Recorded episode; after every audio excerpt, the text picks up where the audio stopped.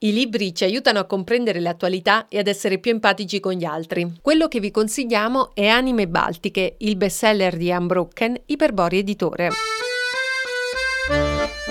Jan Brocken, giornalista e scrittore olandese, ha visitato le capitali dei paesi baltici e le altre città come Rakvir, Estonia, dove è nato il compositore Arvo Part, o Kaliningrad, che ha sostituito Königsberg, la città prussiana di Anna Arendt e Manuel Kant, che non esiste più per raccontarci l'ostinata e coraggiosa lotta per l'indipendenza della Lettonia, della Lituania e dell'Estonia.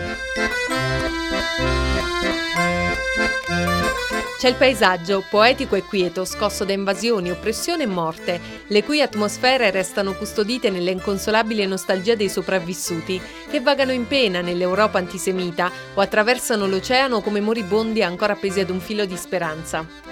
C'è lo sradicamento dei popoli nati nella parte sfortunata del mondo, schiacciati dal nazionalismo e oppressi dal comunismo, ma mai arrendevoli, che lottano per la libertà.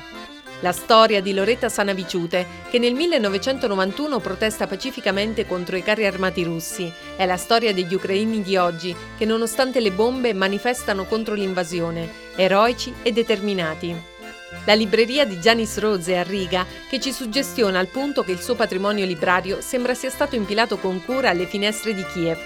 La scrittrice Marguerite Ursenar, che è orfana di madre, e lo scrittore Romain Gary, che si salva più volte grazie alla madre, sono i profughi che superano la linea di confine tra la morte e la vita, con lo stato d'animo della polide. Non puoi più restare, ma non vorresti neanche andar via.